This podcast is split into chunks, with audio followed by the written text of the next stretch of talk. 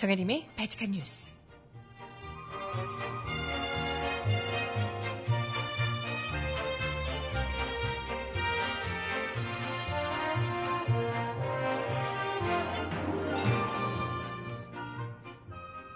여러분 안녕하세요. 바칙한 뉴스 정혜림입니다.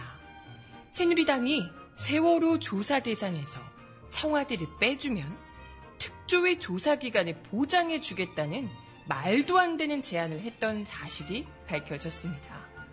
세월호 참사 당시 박근혜 대통령과 청와대가 어떻게 대응했는지 이것이 진상규명의 핵심인데요. 이걸 빼고 도대체 뭘 조사를 하라는 건지. 아니, 그것보다 수백 명의 국민들의 목숨을 앗아간 참사의 진상을 밝히는 일을 정치적 흥정의 대상으로 삼았다는 것 자체가 정말 천박하고 최소한의 양심도 없는 것 아닌가 싶습니다. 도대체 그렇게까지 해서 감추고 싶은 진실은 무엇인지 더 궁금해지네요. 음악 듣고 와서 이야기 함께 나눠볼게요. 첫 곡, 발랄한 노래로 시작해보도록 할게요.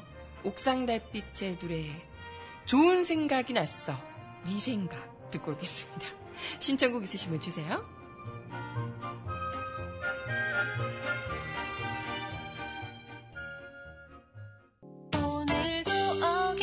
시 같은 시간에 일어나 몇 년간 반복했던 바쁜 아침을 보내고 이제는 익숙해져 버린 답답한 책상 앞에 앉아 시계를 보네 아직도 멀었네. 어렵게 고른 점심을 먹고 견디기 힘든 졸음을 참고 몰래 품을 하다가 문 문득 지겹게 들었던 잔소리를 듣고 끝내지 못한 할 일을 열고 괜히 눈치를 보다가 문득 창밖을 보다가 문득 좋은 생각이 났어 네 생각. 그게 웃음이 났어 나도 모르게. 네, 첫 번째 노래 제목 자체가 상큼하죠. 좋은 생각이 났어, 네 생각이라는 노래. 옥상 달빛의 노래 목소리로 듣고 오셨고요. 신청곡 잠시 후에 전해드려 보도록 하겠습니다.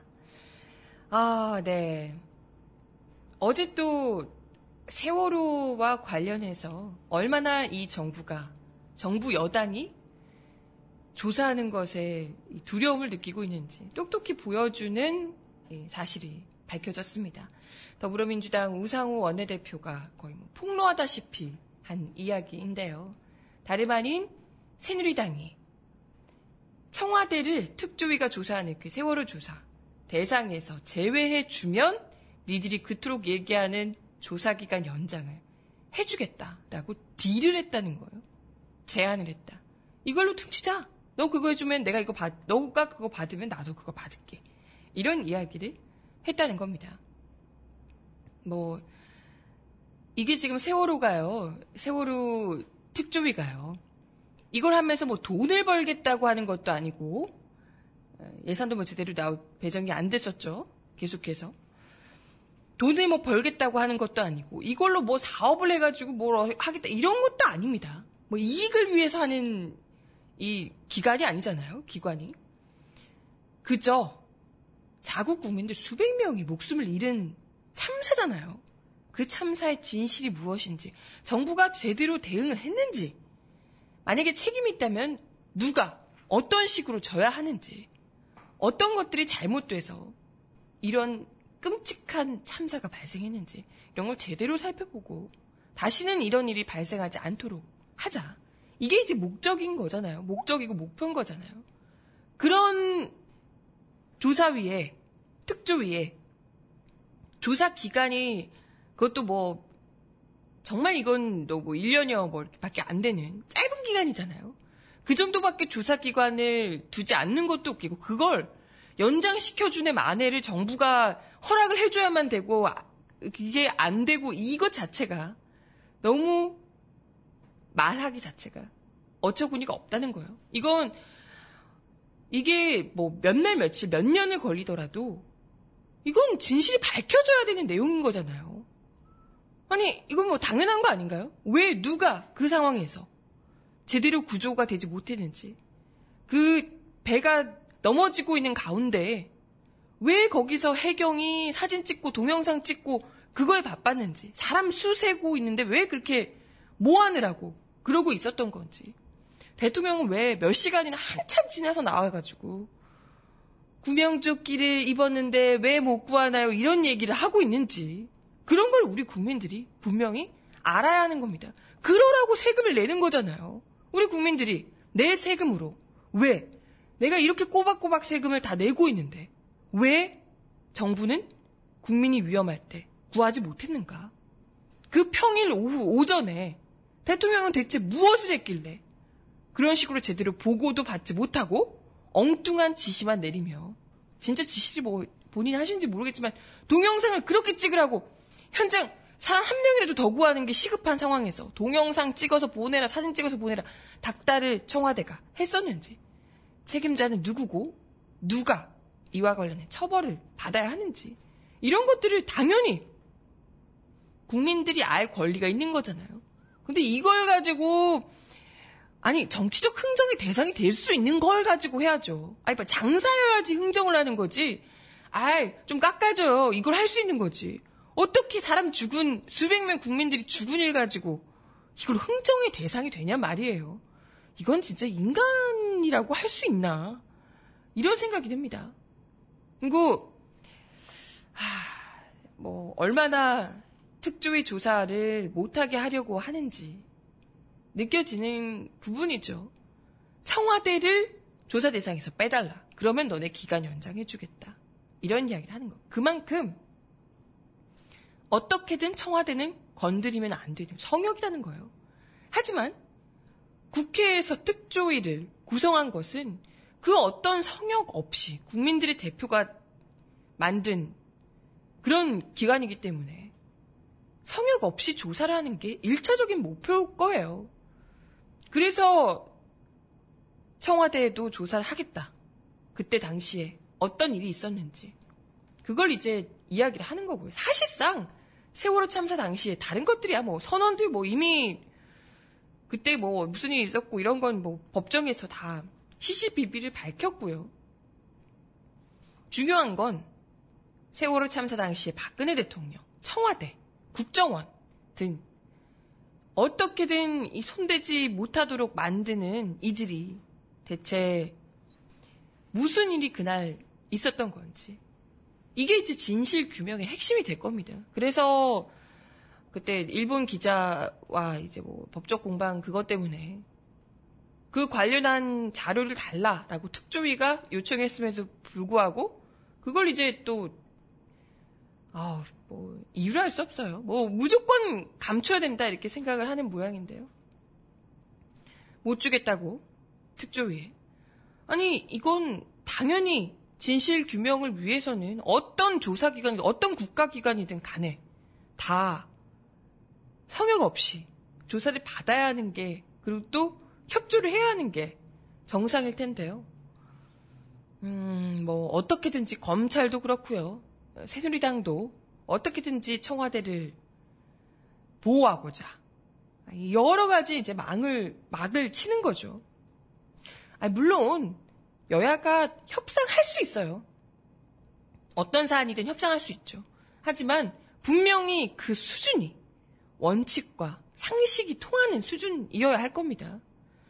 세월호 참사 때문에 국민들이 분노하고 실망했던 이유가 대체 뭡니까? 물론 아이들이 국민들이 보는 앞에서 수장이 되다시피 한 그 모습 자체가 너무나도 충격적이기도 했지만 근본적인 이유는 정부 당국의 무능한 대처였습니다. 뻔히 보고 있으면서도 구하지 않고 가만히 그냥 왔다 갔다 하면서 영상만 찍고 있던 모습. 정부는 뒤늦게 나타나서 거기서 뭐 스크린 달아주는 거 외에는 아무것도 한 것이 없었던 것. 오히려 정부를 대신해서 아이들을 구하려고 바다에 뛰어들었던 잠수사들을 홀대하고 오히려 동료 잠수사를 살해한 사람으로 만들던 그런 모습들. 이런 것이 국민들을 더없이 불안하게 만들고 분노케 했던 거죠. 얼마나 대한민국이라는 이 정부가, 국가가, 박근혜 정부가 위기 상황일 때 컨트롤 타워 역할을 할 수 있는 곳이 전혀 없다. 국민들을 지켜줄 능력이 조금도 없다. 아, 이런 것들을 똑똑히 봤던 사례이기 때문에 국민들은 알고 싶은 거예요. 묻고 싶은 거예요. 또 이런 일이 발생한다면 니들은 우리 정말 지켜줄 수 있냐? 수백 명이 목숨을 잃었던 그때랑 지금이랑 다르다고 할 수 있냐? 다를까요? 전 똑같을 것 같은데. 똑같을 것 같아요. 어느, 왜냐하면 책임자들이 처벌이 안 된 거잖아요. 그 누구도 제대로 정부로서 컨트롤 타워로서 역할을 해야 할 사람들이 그 누구도 제대로 역할을 하지 못했음에도 불구하고 아무도 책임지지 않았습니다. 그 누구도 이와 관련해서 심각하게 문제라고 정부에서는 생각하지도 않았다는 거고요. 어떻게든 감추기 바쁜데 여기 그 계신 분들이 고스란히 있는데 또 이런 일이 발생한다고 해서 달라질까요? 책임자 처벌이 전혀 안 됐는데 진상규명도 못 했는데 안 될 수밖에 없습니다. 뭐 계속해서 정부 여당에서는 이건 뭐 대통령의 7시간 어쩌고 이제 뭐 궁금해하니까 대통령의 사생활이다 뭐 이런 이야기를 해요. 아니 누가 대통령 사생활 알고 싶답니까? 아니 지금 이게 새벽 2시에 일어나고 밤 뭐 9시 10시에 일어난 일이 아니잖아요. 평일 오전에 대통령이 업무 중이어야 하는 시간에 국민 세금으로 지금 녹을 먹고 계시는데 국민 세금으로 녹을 먹는 그 일, 대통령으로서 일을 해야 하는 그 시간에 대통령이 과연 어떤 일을 했는지 수백 명이 목숨을 잃고 있는 그 순간에 재난이나 이런 사고가 발생했을 때 정부는 당연히 그리고 대통령은 당연히 재난 컨트롤 타워로서의 역할을 해야 하는 게 책임입니다. 의무죠. 그러라고 정부가 있는 거잖아요. 그 순간에 그것도 평일 대낮에 아니 임시 상황이라고 하더라도 새벽 2시라고 하더라도 바로 깨어서 일어나서 재난 컨트롤 타워로서 역할을 해야 되는 그 상황에 역할을 전혀 하지 못하고 그것도 평일 대낮임에도 오전에도 불구하고 오전임에도 불구하고 7시간 동안 행적이 없다는 거잖아요. 그건 월급 받으면서 일 안 하는 거랑 똑같아요. 그럼 당연히 징계를 받고 심하면 그런 일들이 반복되면 해고가 되고 하는 거죠. 당연한 것 아닙니까? 국가가 존재하는 최소한의 이유가 바로 국민의 안전을 보장하는 건데 그 최소한의 의무, 최소한의 이유 자체도 지금 책임, 역할 자체도 하지 못하고 있었다는 것이기 때문입니다. 네. 지금 뭐, 새누리당이 지금 뭐 정치적으로 이걸 참 입에 담기도 민망할 만큼 정치적인 흥정을 하고 있는 새누리당은 뻔하죠.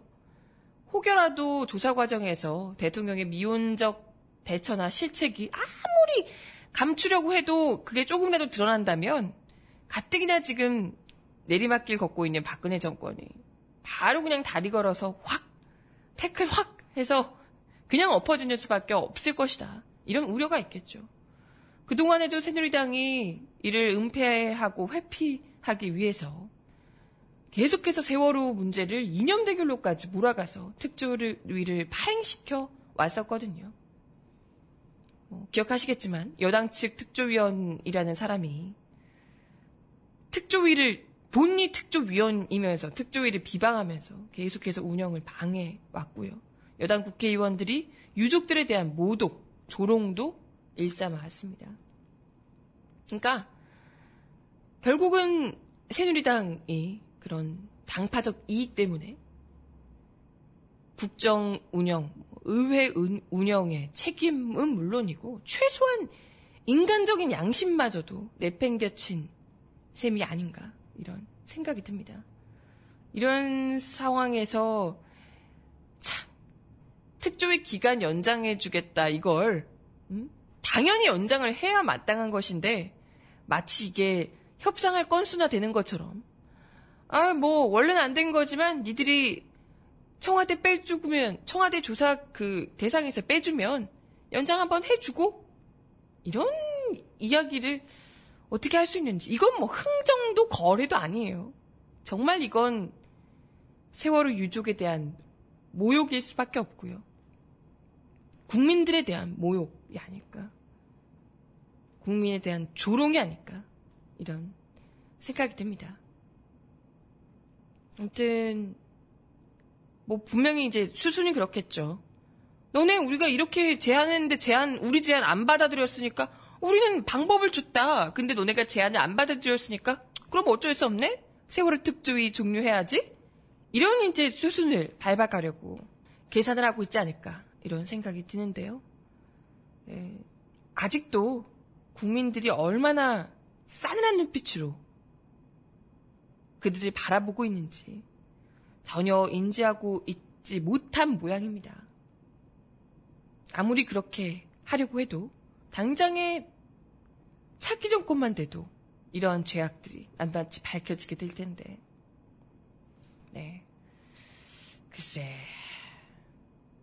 어쩌면 우리가 이렇게 감추려고 하면 할수록 어쩌면 우리가 알고 있는 것보다 훨씬 더 심각한 끔찍한 진실이 또 있는 것 아닌가. 이런 두려운 생각까지 들어요. 네. 아무튼, 음악 하나 더 듣고 와서 이야기 이어가 볼게요. 네. 아까 신청하신 노래, 노래인데요. 알리의 노래, 서약 듣고 옵니다.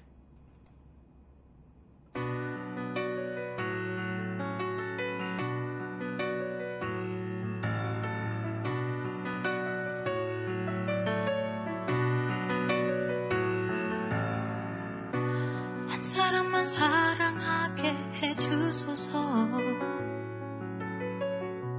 흔들리지 않는 마음을 내게 주소서. 흐르는 강물처럼 영원하기를 내 마지막 사랑이 그대이길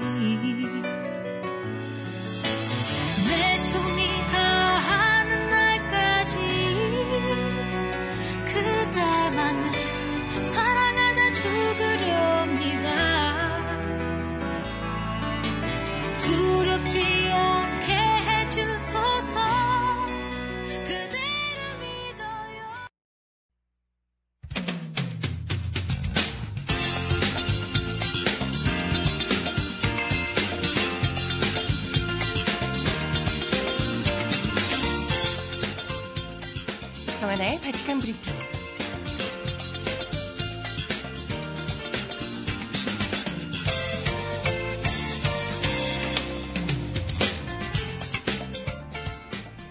첫 번째 소식입니다.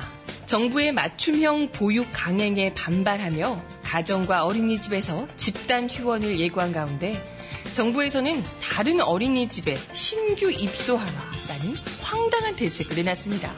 참, 정말 창조적이네요.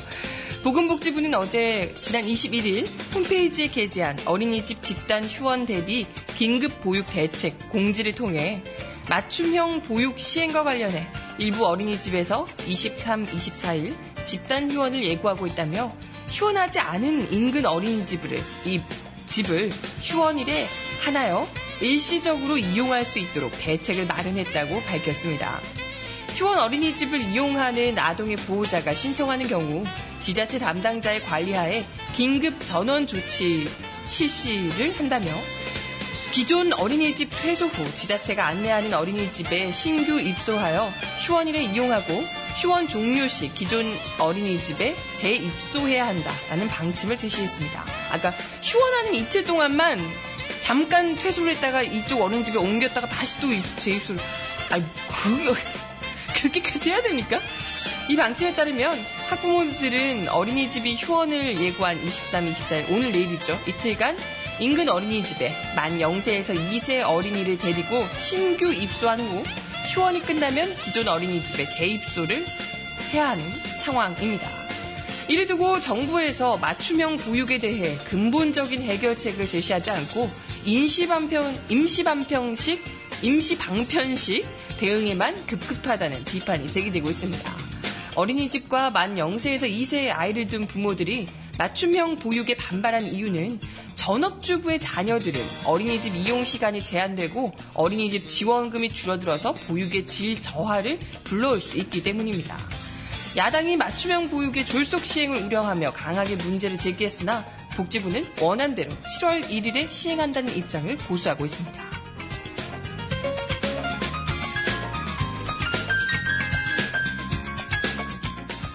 다음 소식입니다. 세월호 특조위가 해양수산부의 강제 종료 통보에 반발하며 7월 1일 이후에도 계속 조사 활동을 하겠다고 밝혔습니다. 특조위는 어제 서울 중구 특조위 대회의실에서 긴급 기자회견을 열고 해수부가 특조위의 활동 기간과 정원 산정에 개입하는 것은 법적 근거가 없는 월권 행위라고 규탄했습니다. 전날 해수부는 보도자료를 통해 특조위 조사 활동은 6월 30일에 만료될 예정이라며 종합보고서의 작성에 필요한 인원과 선체조사에 필요한 인력을 감안해 현원의 약 80% 수준인 72, 72명으로 인원을 조정할 것이라고 발표했습니다. 이에 대해 특조위는 해수부가 특별법 시행일이 2015년 1월 1일이므로 특조위 구성일도 이날이라고 하지만 특조위 직원 채용과 예산 배정은 각각 7월 27일과 8월 4일에 이루어져 특조위 구성일을 8월 4일로 봐야 한다며 해수부의 6월 말 조사활동 강제 종료 통보를 받아들일 수 없다고 밝혔습니다. 특조위는 다음 달부터 종합보고서를 작성하라는 것은 세월호 참사의 진상을 덮어버리는 내용의 보고서를 쓰라는 거나 마찬가지라며 이런 방해에도 굴하지 않고 7월 1일 이후에도 계속해서 조사활동을 하겠다고 강조했습니다. 아니 근데 조사도 안 하고 조사 보고서를 어떻게 쓰라는 거지? 뭘 조사해야 쓰죠. 아무것도 진행된 바가 없는데 보고서를 결론 내서 쓰라는 것 자체가 조사하지 마세요. 이런 얘기겠죠?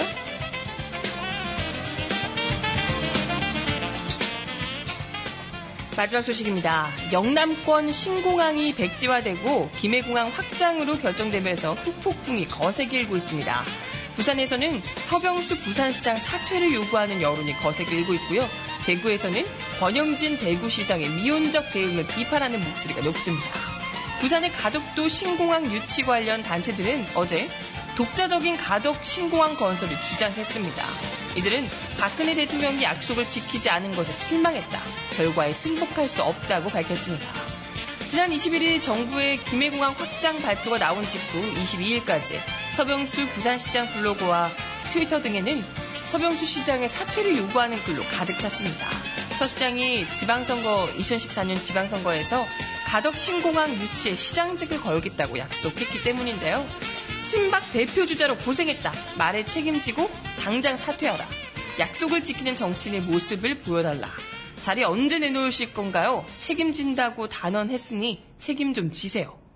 부산 사나이들의 거짓말 참 역겹다 등 블로그에는 사퇴 요구 글이 잇따라 올라왔습니다.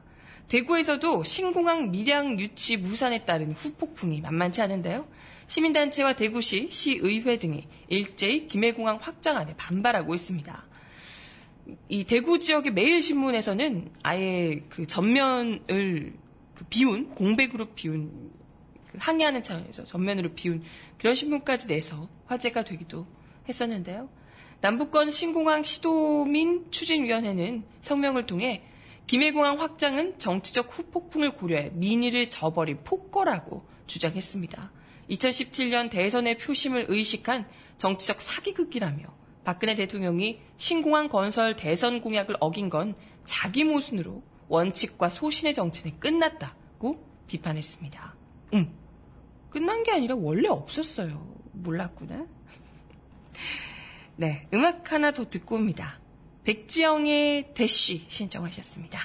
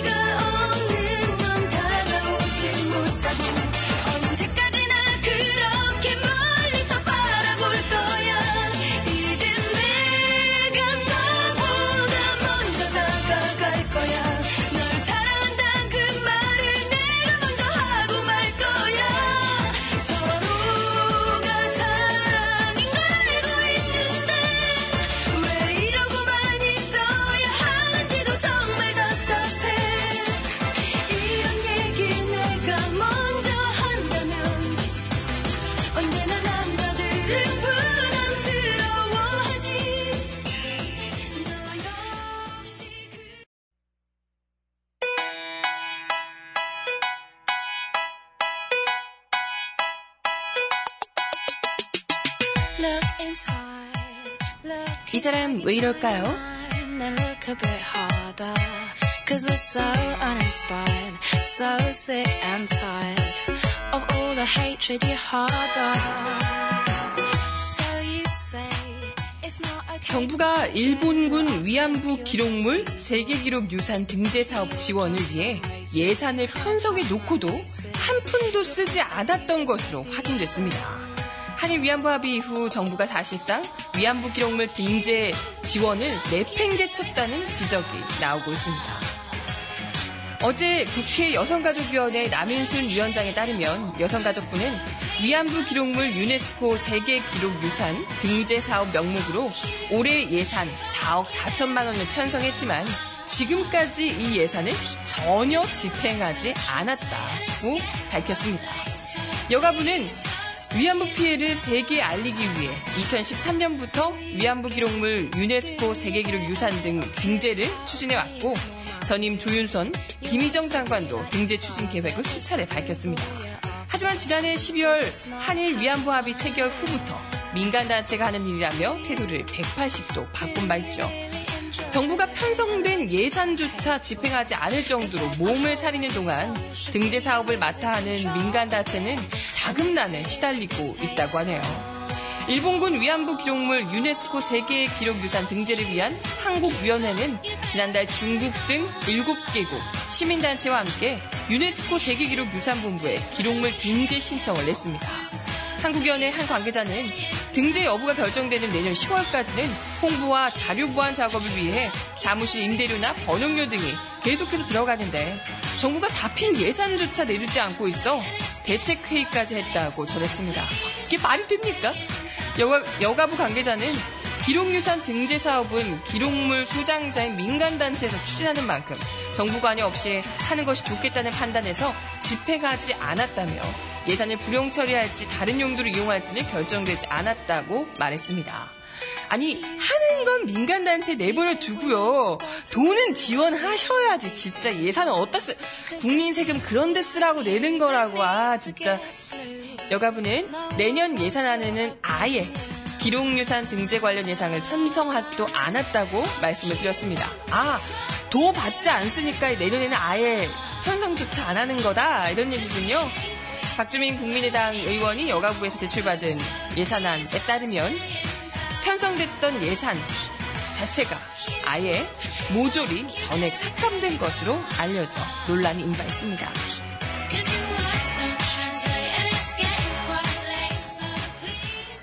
아니 이건 민간 단체가 하는 거라고 내버려 두는 것 자체도 아니 이런 사업 자체를 민간 단체가 하는 거라고 내버려 두는 것 자체도 정말 이건 정부로서 책임감 없는 태도인데 하, 돈 지원도 편성해 놓고 주지도 않고 있더라. 이게 정말 생각이 있는 건지 없는 건지 원래 생각이 없나? 음악 하나 더 듣고 옵니다. 에피도 프로젝트의 노래 나는 그 사람이 아프다.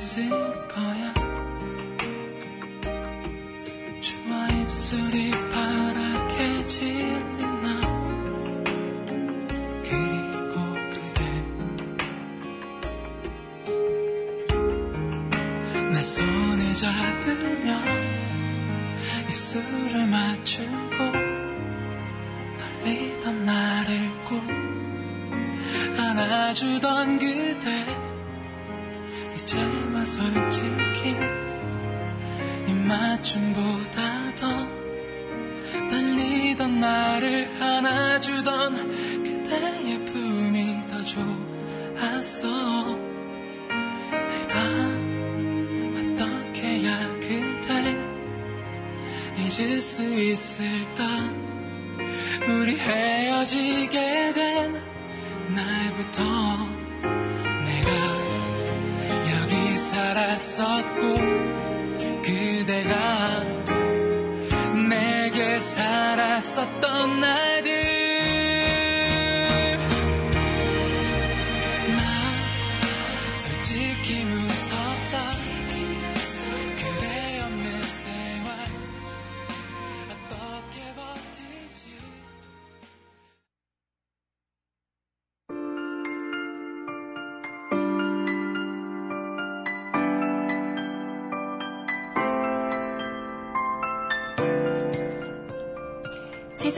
가장 필요한 목소리를 전합니다.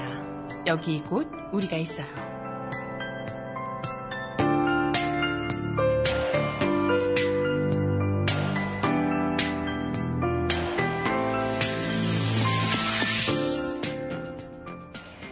지난 한 해 교통 과태료와 범칙금의 규모가 무려 8천억 원을 넘어서며 역대 최대 액수를 기록했습니다. 징수 건수로만 따져도 1649건으로 등록된 차량 10대 중 8대가 교통 과태료 범칙금을 낸 것으로 나타났습니다. 갑자기 지난 한 해 들어서 우리 국민들이 교통 과태료 범칙금을 물 만큼 갑자기 나쁜 운전자들로 돌변을 했던 걸까요? 속내는 따로 있죠. 국회 안전행정위원회 소속 더불어민주당 간사인 박남춘 의원이 경찰청으로부터 제출받은 자료에 따르면 지난해 징수된 교통과태료 범칙금이 총 8,046억 원, 역대 최대 규모인 것으로 파악됐습니다. 최근 4년간 현황만 봐도 대충 어떤 의미인지 짐작이 가는데요. 2011년에서 2011년이 6,018억 원, 그리고 2012년이 5,546억 원으로 다소 줄어들었다가 박근혜 정부 첫 해인 2013년에 대폭 증가했습니다. 그리고 2014년에도 7,190억 원으로 꾸준한 증가세를 보였다는 거죠. 교통과태료 범칙금은 현 정부 3년 만에 약 2,500억 원이나 증가했으며 이런 추세로라면 앞으로 2년 내 교통과태료 범칙금 수입이 무려 1조 원을 돌파할 것으로 전망됩니다. 한 해 정부 예산이 374조 원이라고 합니다. 근데 교통 벌금이 1조 원에 육박한다면 어느 국민들이 납득할 수 있겠냐. 이 운전자 10명 중에 8명이 벌금을 내고 있는 상황 절대 제대로 된 상황이 아니다. 정상의 상황이 아니다. 서민 증세가 아니라면 교통 벌금 폭탄 사태에 대한 합리적인 설명이 필요하다 라고 지적하고 있습니다. 특히나 차량을 이용해서 생업에 종사하는 국민들 입장에서 교통범칙금은 생계에 큰 부담이 될 수밖에 없는데요. 과도한 교통 단속이 서민 증세의 다름 아닌 이유다라고 강조하고 있습니다. 작년 국정감사 때도 무인 단속 구간에서 무더기로 제한, 제한 속도를 낮춰서 제한 속도를 일부러 낮춰서 적발 건수가 폭증하는 등 불합리하고 과도한 단속이 문제가 돼서 경찰청이 질타를 받은 바 있습니다.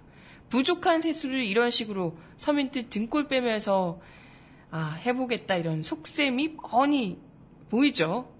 부자들에게 그러니까 증세하라고 어? 서민들 등골 그만 빼고 아우 참 10명 중 운전자 10명 중 8명이 벌금 내고 있으면 진짜 어마어마한데요.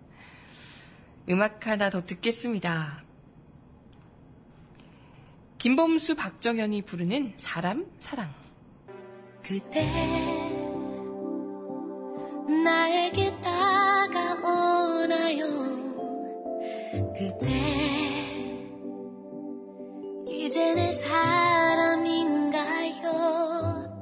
내가 많이 머뭇거려도 가끔 힘에 겨워도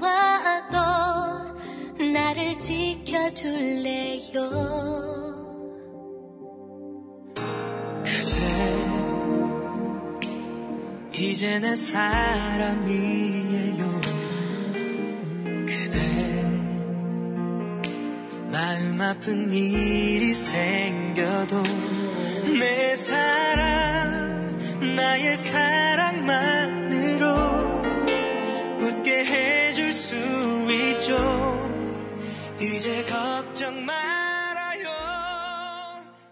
아까 채팅창에서 이 소식이 이 기사를 올려주셔서 소개를 드리고 싶었는데 말씀 못 드렸어요. 마치기 전에 짧게 이야기만 드리고 마지막 곡 가겠습니다. 어, 지금 국정교과서 정보를 공개, 정보 공개되는 것을 정보를 공개하라라고 이야기를 계속해서 야당에서 하고 있는데 이걸 막기 위해서 정부가 변호사를 다섯 명, 다섯 명이나 동원을 했다고 합니다. 국정교과서 비밀 유지에 혈세를 펑펑 쓰고 있다고 하고요. 변호사 수입 내역 공개 역시도 거부하고 있다는 소식입니다.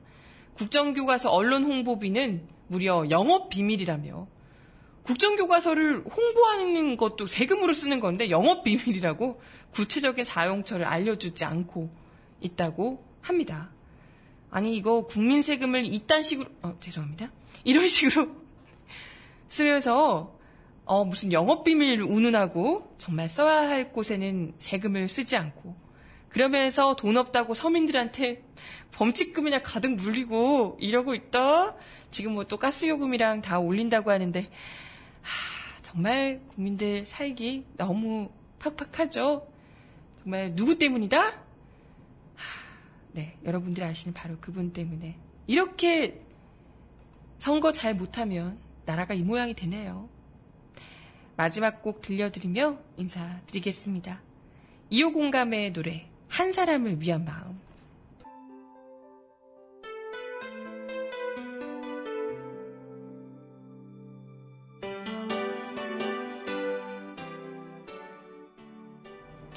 시간이 다 돼서 노래 들려드리면서 인사드려야 될 것 같아요. 오늘도 발칙한 뉴스 함께 해주셔서 감사하고요. 저는 내일 10시에 다시 올게요. 여러분 좋은 하루 보내세요. 안녕!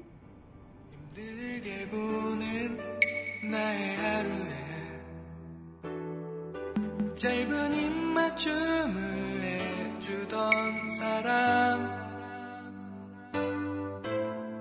언젠간 서로가 더 먼 곳을 보며 결국엔 헤어질 것을 알 았지만 너의 안부를 묻는 사람들 나를 어렵게 만드는 얘기들. 왜 슬픈 예감은 들린 적이 없나? 너를 잊겠다는 거짓말을 돌아오